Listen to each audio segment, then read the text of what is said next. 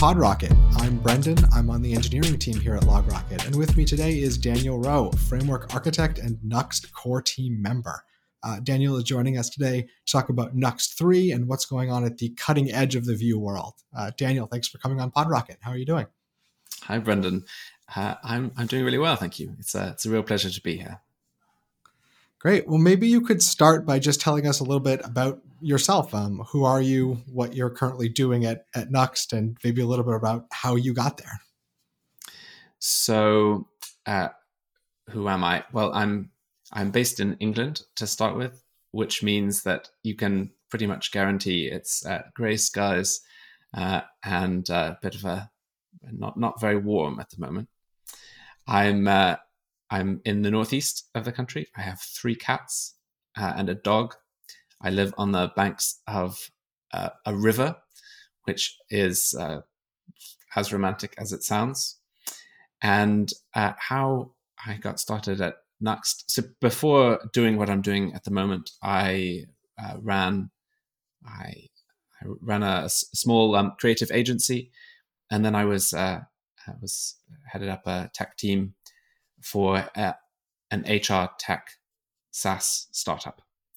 Um, and we we used Nuxt. It was part of our, our, our stack. We absolutely loved it, and I was involved as a maintainer and contributor um, with Nuxt, uh, even even whilst I was was doing those those things. So when the opportunity came up to uh, to to work uh, more, uh, spend more of my time on Nuxt, I was really delighted to take it. And so, is that now sort of officially your day job you're working full-time on on nuxt and, and that ecosystem? So i'm i'm a consultant uh, and I, I spend I, I, split up my time in, in a number of different ways but um, i am sponsored to work on nuxt. So uh, a, a preponderance of my time is taken up maintaining the framework and improving it. So i've been been spending a lot of time in the last last uh, few months uh, particularly um, think probably actually about a year now, focusing on Nuxt three and doing what I can to make that a success. Mm-hmm. So, within that, how do you sort of spend your time? Is it mostly heads down coding? Is it interacting with the community? Is it planning? Like, what are, what are the types of things that, that make up your daily schedule? I really love the breadth of what I do.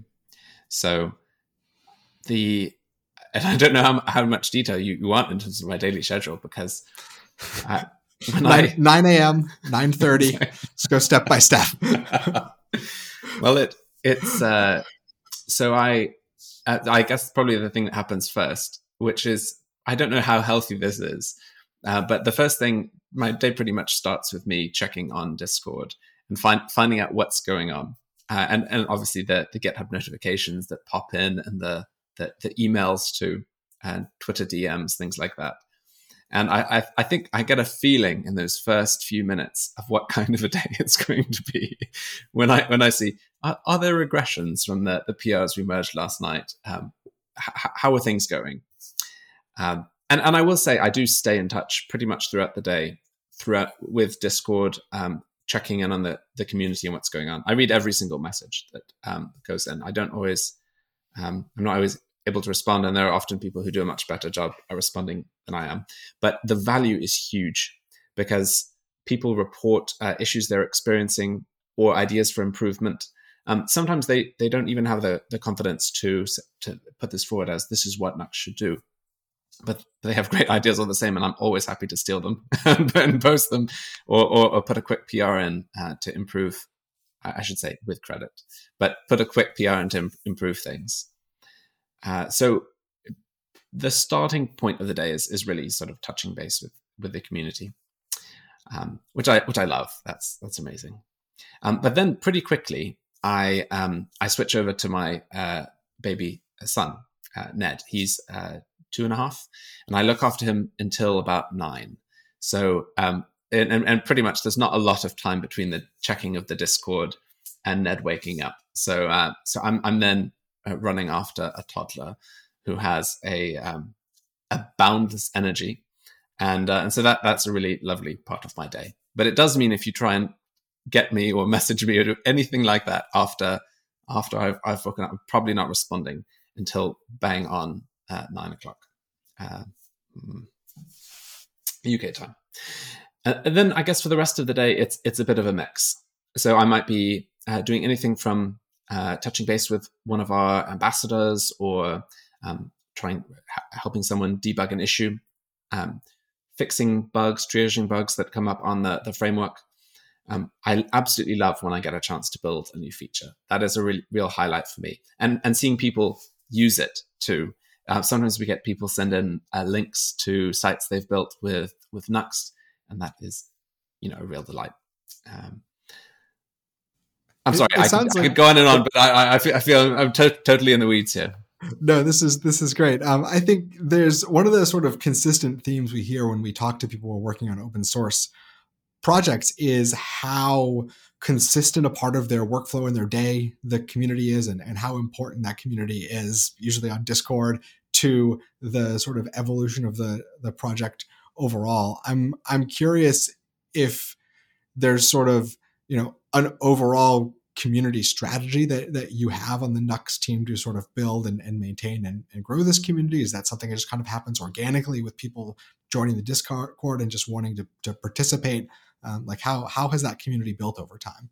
Well, I, I, I can say for sure that we we are learning and getting better at this, um, and that's that's um, uh, a number of things. I think we're getting better at communi- uh, communicating. So uh, our roadmap, talking about where we're going uh, in terms of the project, that's something we've not always got right in the past, and I think we're getting better at it.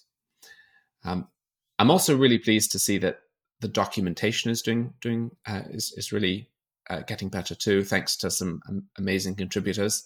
I think improvements to the documentation have a bit of a multiplying effect because people who want to be helpful and contribute um, often go to the docs first as their port of call. And if they're able to find information and get information out of the docs, they can then pass on to other people. Um, having said that, I don't, we don't have a, a, a sort of written down community strategy or anything like that. It is very organic. So people help out. I mean, my own philosophy, I, I hope it doesn't sound too pretentious, but I, I, feel I've benefited so much from other people giving. Um, and I think giving is really key to ex- at least my experience of open source. People have given things, they've given their, their time, their code, their, um, their, their resources um, and I feel like that's what I get a chance to do as well. I get a chance to give. Um, and I see the same thing taking place in Discord and elsewhere, where people are giving their time to debug issues for people. They are diving into projects. They are sharing repositories and code. They're taking the time to create issues and um, provide reproductions and things like that. And I think there's there's a degree uh, to which um, genuineness breeds genuineness. So when I see people helping um, you know, out of the goodness of their hearts on Discord, that that affects the quality of the community. It's nice to be a part of that community, and I think I see people responding um, positively to that. I mean, it's not always the case in every community, and I, am I think we're really um, it's we're really fortunate at, at Nuxt to to have have a, and I great, think there's great community.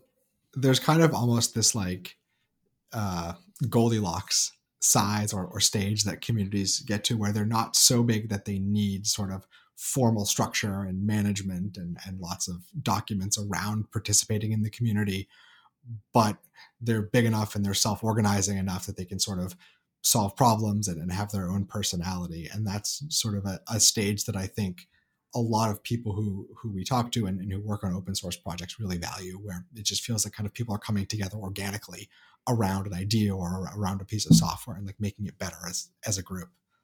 Absolutely.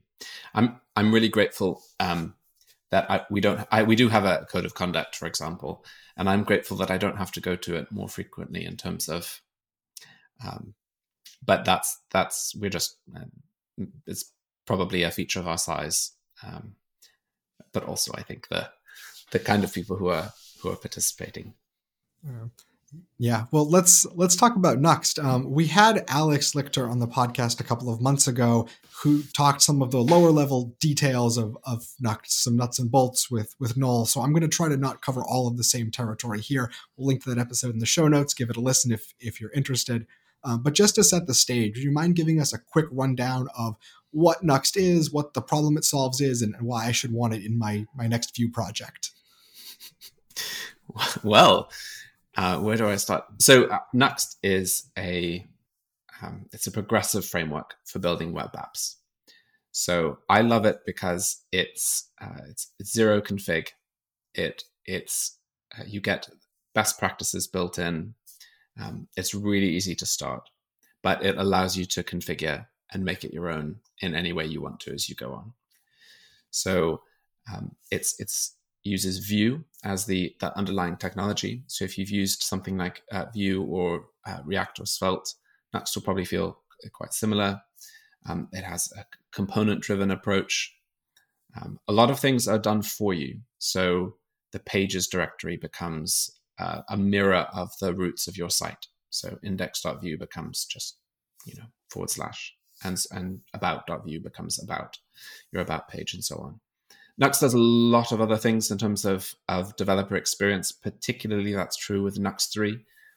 Um, that's uh, yeah, I'll happy happily give you some overview on that. One of the things that sets Nuxt apart, though, is its modules ecosystem. So, and it ties into this customization thing I was talking about. It's possible to create your own add-on package that adds an integration with a service or implements something or even completely changes Nuxt behavior. We have one uh, one ambassador um, created this this amazing uh, module that ties uh, your smart LEDs, your smart lights around your house into the status of your Nuxt project. Um, so as your your project is compiling or recompiling or uh, starting up or closing down, the lights change color to match. That it that, I think that's cool but you can do lots of other things too. I don't I don't know what that like level of developer experience is, but that's clearly like on a on another level from from what I normally expect from my toolchain. Um, so obviously the the big news in in Nuxt is is Nuxt three at the end of April. We finally got our first official release candidate. I saw on the website you're targeting June for a stable release. Um, you've done a, a ton of work over, I, I think, almost a year on this project, essentially sort of rebuilt from the ground up. Uh, what are some of the headline features and and the sort of most exciting parts of this release for you? I think I'm most excited about two things.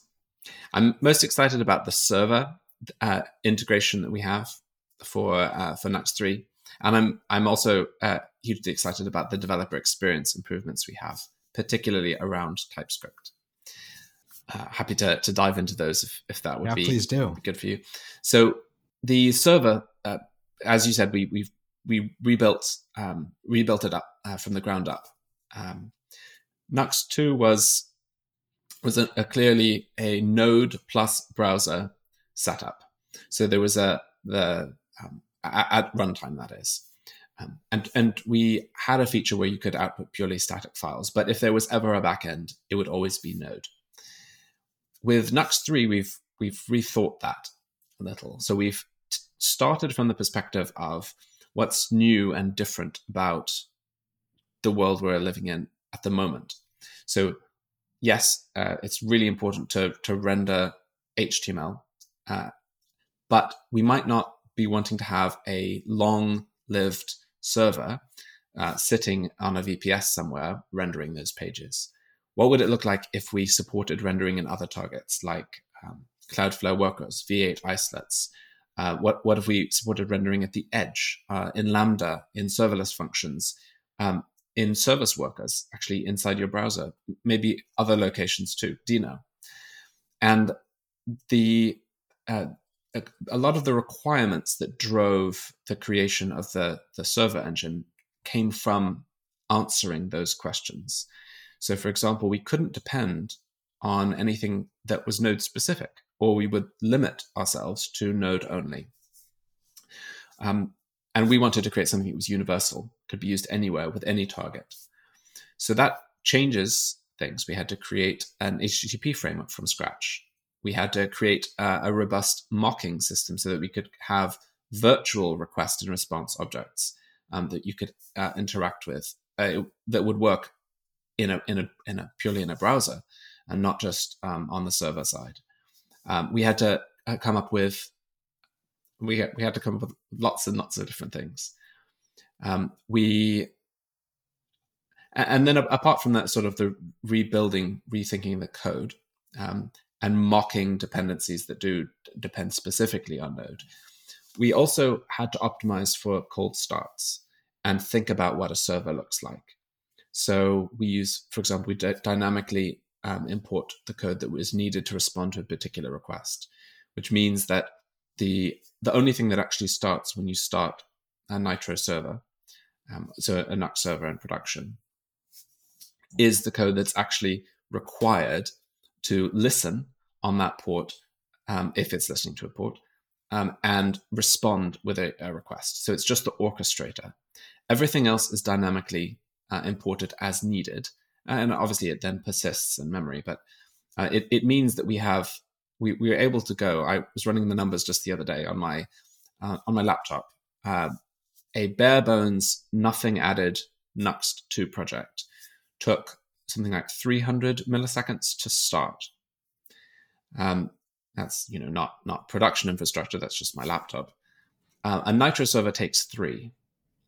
Wow, that's the level of difference. The it's not only about speed though; it's also about size. So the um, a, a, Lambda or other serverless target often has a size limit.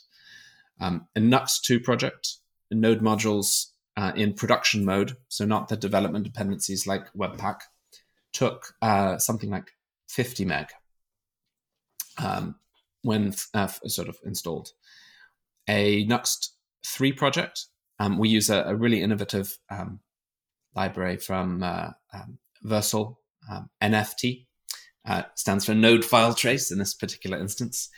And it, um, it actually looks through your your dependencies and just traces what's used and removes the rest. So things like README files or um, other, or, or even code that isn't actually touched uh, gets excised from the bundle. Um, so we actually then create our own. I'm going way into the deal. We, we create our own node modules folder as part of the output, part of the build. Um, by default, that's 700 kilobytes with a Nuxt 3 project. So again, huge, huge performance improvements. And it basically means that we're able to do things like support zero config deployment um, pretty much, well, conceivably anywhere. We have something like five zero config deployment targets at the moment, and the others just require fairly minimal config. Additional presets can be written by anybody, um, and you can you can have have your own um, we can always merge them back into the Nitro project. But I think that that is really exciting for me. So there's sort of zero um, dependency, universal JavaScript um, deployment. I, I, love it. It, it. it really floats a lot of boats for me. Something that that may have sort of gone unsaid there is that when you're dealing with serverless targets, the size of the package that you're building also has a big impact on cold start times because that code just has to get downloaded to every worker, every VM that under the hood is is running one of these serverless environments. And so you both have to contend with the time the code just takes to start up and initialize and load, as well as also the time it takes to download the whole package. And and obviously if your if your node modules folder has gotten chunky over the course of your your development, that becomes one of the biggest bottlenecks to how fast you can respond to to cold starts. Um, you exactly, even if you're not using that code. Yeah. Mm-hmm. You also mentioned developer experience was a, a, big thing you were excited about, and, and we touched on the um, you know zero config deployments. What else is is sort of cool or, or innovative from a developer experience perspective in Nuxt three? So, so I mean, I think a lot of it is what you don't have to do. The uh, so with Nuxt uh, three, we have the concept a, a lot of things are done for you. So your plugins are all imported by default. Uh, all the components you stick in your components directory are available anywhere in your app. All of the functions you put in your composables directory are also available anywhere. Um, and those aren't available in the concept of just globally registered. They are actually we detect when you use them and import them where required, which means your whole app continues to be bundle split and the code is actually only imported where it's needed.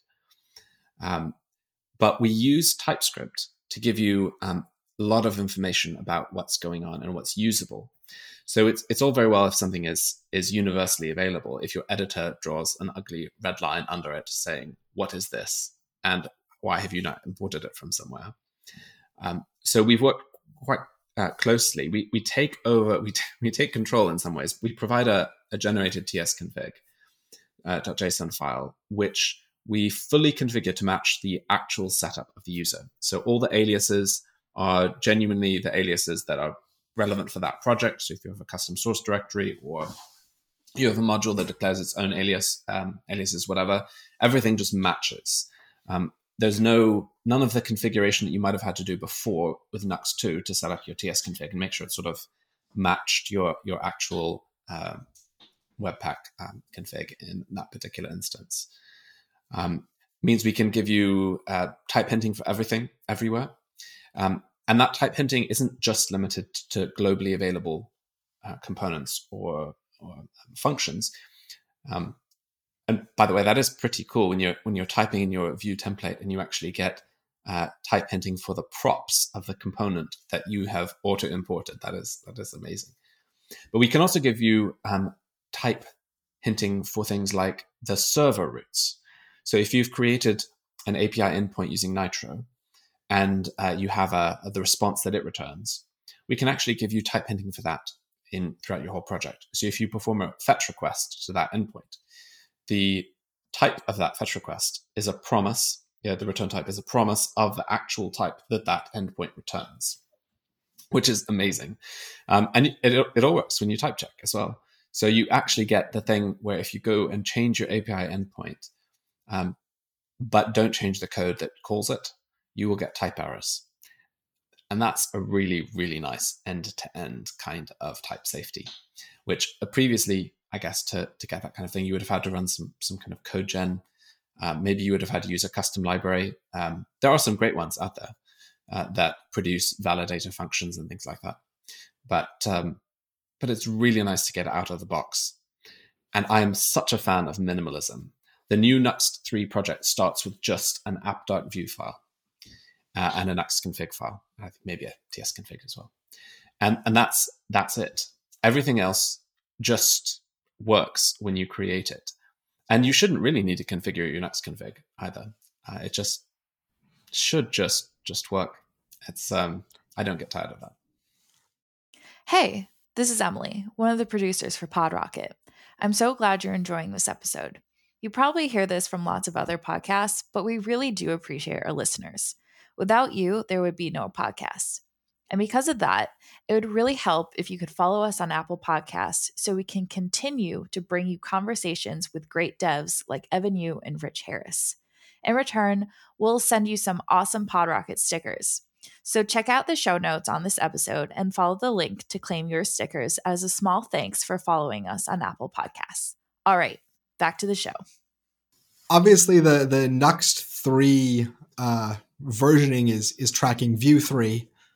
Um, were there any things that changed in the Vue core that enabled some of the the major features that you're now supporting in, in Nuxt 3 or any particularly sort of impactful changes to Vue for you? So I think one of the, the, the significant things that's driving innovation in this space, not just in the Nuxt space, but in the Vue space, is and actually not just the Vue space, is is Vite. So uh, and actually not just Vite, but Rollup, um, because obviously Vite is is built on Rollup, uh, and the fact that you can write Rollup plugins so simply makes a huge difference. I think. So having written both Webpack and Vite plugins, uh, I, I, know which one is is easier to write, and it's it's it's going to be a, a rollup or a, a Vite plugin. A lot of the a lot of what you end up doing to trans to transform the code or process it is just um, it's powered by regex. It's it's quite it's quite straightforward. Um, you do also have potential downsides of that, but it does mean you can you can iterate quite quickly. You can release new features. Um, we've we've built a um, um, something called unplugin as part of our work on Nuxt 3, which is actually used much more widely than Nuxt 3, um, which allows you to write a plugin that works in Rollup, Vite, or Webpack. So it's a sort of universal plugin um, architecture. But even apart from that, I would say that the the move to use Rollup as the base has has really accelerated the um, sort of development of some of the features that we're talking about things like auto imports or or others. Um, I think another um, another change in Vue itself that's maybe made a difference is so uh, obviously the move to the composition API and that concept means that we're talking about functions that you can call anywhere. Whereas previously, the only way to get that kind of reusability across your project would be to use something like a, a Vue mixin, which one didn't have type support uh, and two would have been a lot more complicated uh, to apply. Um, in Nuxt 2, we were configuring a lot of things with component options, whereas now we're talking a lot more about methods, which itself then leads to another improvement. We can tree shake everything. Because if you don't use a composable, then it, we can statically analyze that. And so it's actually it's not in the build now. We don't need that functionality. Whereas when everything is in an option and you're enabling something based on whether an object has a property, you can't really tree shake that out. So it was very difficult to optimize Nuxt 2 for um, that kind of performance. I was I'm I'm a complete um, I, I, want to be in complete control of my um, my my code. I, I, want to know what's happening. I, I would turn flags individually off, uh, even if it would only save small um, amounts of, of JavaScript. Um, there was a largely undocumented feature of Nuxt 2 that allowed you to do this. But you don't need to do that with Nuxt 3. It just just works without you having to think about it. But that's it's driven by this this composition API move, um, and a lot. and, and then built on top of the composition API move is a move towards script setup. So composition API, these composables all run in a setup function. Um, and the script setup concept is well, instead of a script block in your Vue single file components, why not have a setup block effectively, where everything in that block uh, is exposed to the template if it's needed to be. Uh, Vue then does a lot of compiler optimizations on that. So it's able to tell what things need to be exposed to the template and what which don't. It's able to tell what things can be hoisted out of the actual render function and just sort of kept at a, a higher level, sort of persisted across instances of the, the component. Um, and it's also able to do other interesting things like uh, res- setting and restoring an asynchronous context. Um, it only works in script setup, but you can basically uh, set the, the Vue context, run your async function, restore your Vue context afterwards. And it's powered by a, um, transformer function. And that kind of thing, in fact, we've written a very similar concept of restoring a Nuxt context. We've done we've done something very very similar in, in Nuxt three. So I think in all of those instances, you can see a direction of travel that's been established by Vue three or by Vite, um, by the ecosystem, and I think Nuxt has taken that sought to take that further, um, sought to, to go in, in line with that. So as as you're working on on the sort of Nuxt core, are you in close communication or, or collaborating with Evan and the Vue core team, or like what's the relationship generally between the the two projects? So I uh, really positive. Um, so yes, it, relationship is is quite close. Um, the the teams chat. Um, I, I, think it's it's um, we're always grateful because it, we're, we're, we're quite inter, interrelated in, in lots of ways. So we might face an issue in Nuxt, which is resolved by a change in Vue router, or um, we might produce something in Nuxt that gets adopted into the the core uh, of Vue as well, and you know that's that's a delight. It's really really great when we're able to collaborate like that. Yeah, I, I, would imagine in some ways that you're kind of stress testing the API decisions and the design decisions of Vue in a way that not a lot of other projects are capable of. Well, I don't know about I don't know about capable of, but we, we certainly are uh, doing a lot of, of, stress testing of features. So, for example, uh, suspense is currently a um, bit of an experimental feature in Vue itself.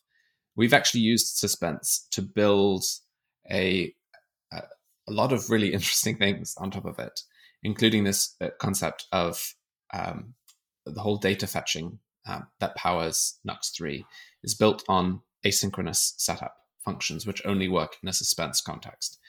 So we are both uh, enjoying and benefiting from that, and also uncovering any potential issues that there there may be, and doing our very best to uh, to raise raise issues upstream and and resolve those.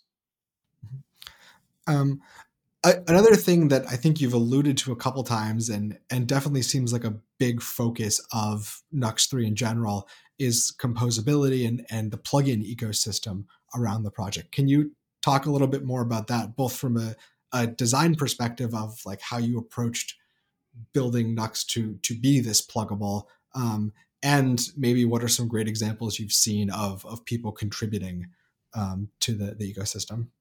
There's been a, a, a move from Nuxt 2 to Nuxt 3. So in, in Nuxt 3, the uh, so again, pluggability for Nuxt is often through modules. In Nuxt 2, there was something called a module container. It was a an object, uh, well, uh, a this context, which modules could um, access helper functions from. They could add templates, they could insert plugins or layouts, you could do various things. In Nuxt 3, we've we, we still have a, uh, a compatibility um, container um, that matches Nuxt 2, but we've actually we've we've exposed the uh, these helper utilities in a different way. So we're exposing them as a an SDK. So you depend when you're writing a module, you depend on the version of the SDK that you want, um, and then that uh, SDK, that, that copy of Nuxt kit, is responsible for interacting with Nuxt itself. And instead of passing some kind of instance of Nuxt around, we've actually adopted uh, the composition API for the Nuxt internals. So we have the concept of a, a Nuxt instance, which is accessible by calling use Nuxt app anywhere throughout your server side code. Bear in mind, this is not Vue. This is you know this this is purely uh, Node uh, code and uh, and so we're able to write utility functions that that don't that can be used anywhere that can be composed that can be um, extracted from the actual Nuxt instance which they're operating on. And that makes a, a, hopefully a really big difference in terms of developer experience for module authors uh, and also compatibility going forward. Uh, we've we're doing our best to to um, make things compatible with modules that were written for Nuxt 2. But um, really, the compatibility that Kit offers is modules that are written today that use it. Um, going forward to Nuxt 50 um, should still should still work because the the way that the, the those SDK functions are exposed should mean that, that they, they still do. Don't don't hold me don't hold me to that when Nuxt 50 comes out. I'll be back for Nuxt 50. Um, another another thing that I wanted to come back to was this sort of um, universal JS. I think it's the the UnJS project that um, you know a lot of these sort of components like Nitro, I think like Nuxt Kit sort of fall under that umbrella. Can you talk a little bit more about what that is and and what the goals are and, and maybe where that came from? So um, it's always been the case that that uh, the Nuxt project has spun out uh, libraries that are used elsewhere, and um, until we started working on uh, on Nuxt three, they were in, for example, the Nuxt contrib organization on on GitHub. Um, we have a, couple of others as well. A Nuxt community, which is where often module authors um, uh, collaborate. But um, we felt we wanted to move away from the Nuxt namespace because the concept isn't that we're trying to grow Nuxt. I mean, obviously, we're trying to grow Nuxt. I think I think it's great. You know, I'm I, I I'm delighted when any, anyone tries it out. But we're not we're not oppositional in the sense that we want Nuxt to grow at the expense of others, and we're not trying to, you know, this is this is a positive thing that we're doing, all of us, um, in the open source community. We want to make the web better. We want to make people's lives better, um, and our small part of that is how can we release and expose the code that we're using in ways that are useful to other people in other projects. So we, we you know UnJS stands for Universal JavaScript, and that that applies at a number of different levels. So it's universal in the sense that it runs anywhere. So we we often have projects in there that are to do with uh, abstracting away Node, do you know that kind of distinction. Um, we have like a, a, fetch client, for example, called OhmyFetch that wor- works anywhere, um, and it, it's often about abstracting away that kind of distinction. It's also about abstracting away deployment targets. So you don't have to be locked into a particular um, ecosystem. Anything works anywhere. Um, but it's also universal in the sense that it's it's not even about any one framework. So it's not just about Nuxt. It's about anyone who wants to use the code. And so I'd be really delighted for anyone to to contribute or um, get involved in any of those projects.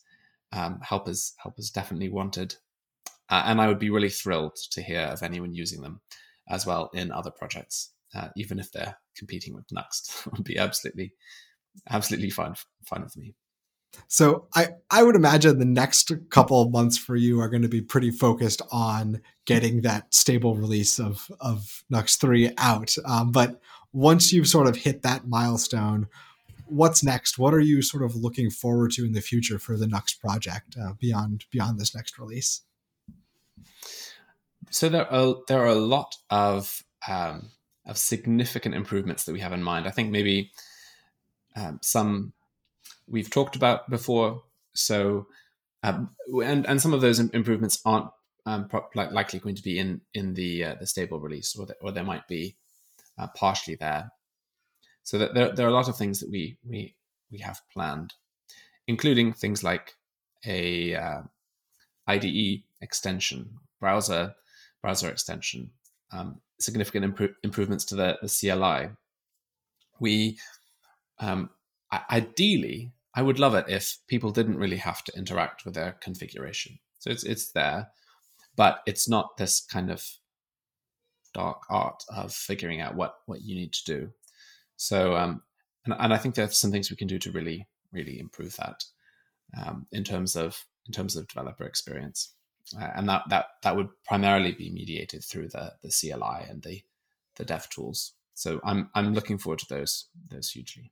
Great. Well, I'm I'm going to stay tuned. Um, Daniel, thanks so much for being with us. Before we go, is there anything you would like to plug or or point our listeners to?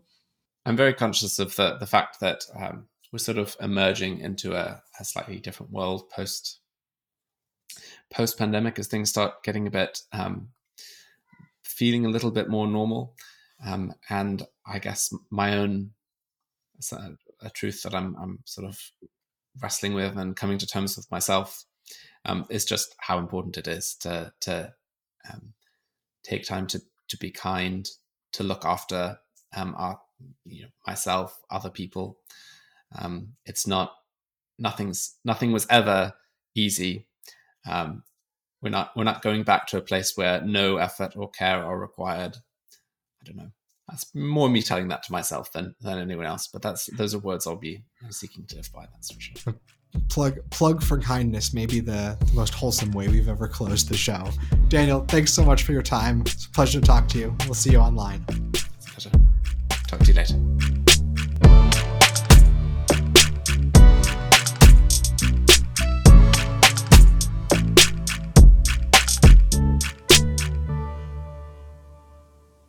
Thanks for listening to PodRocket.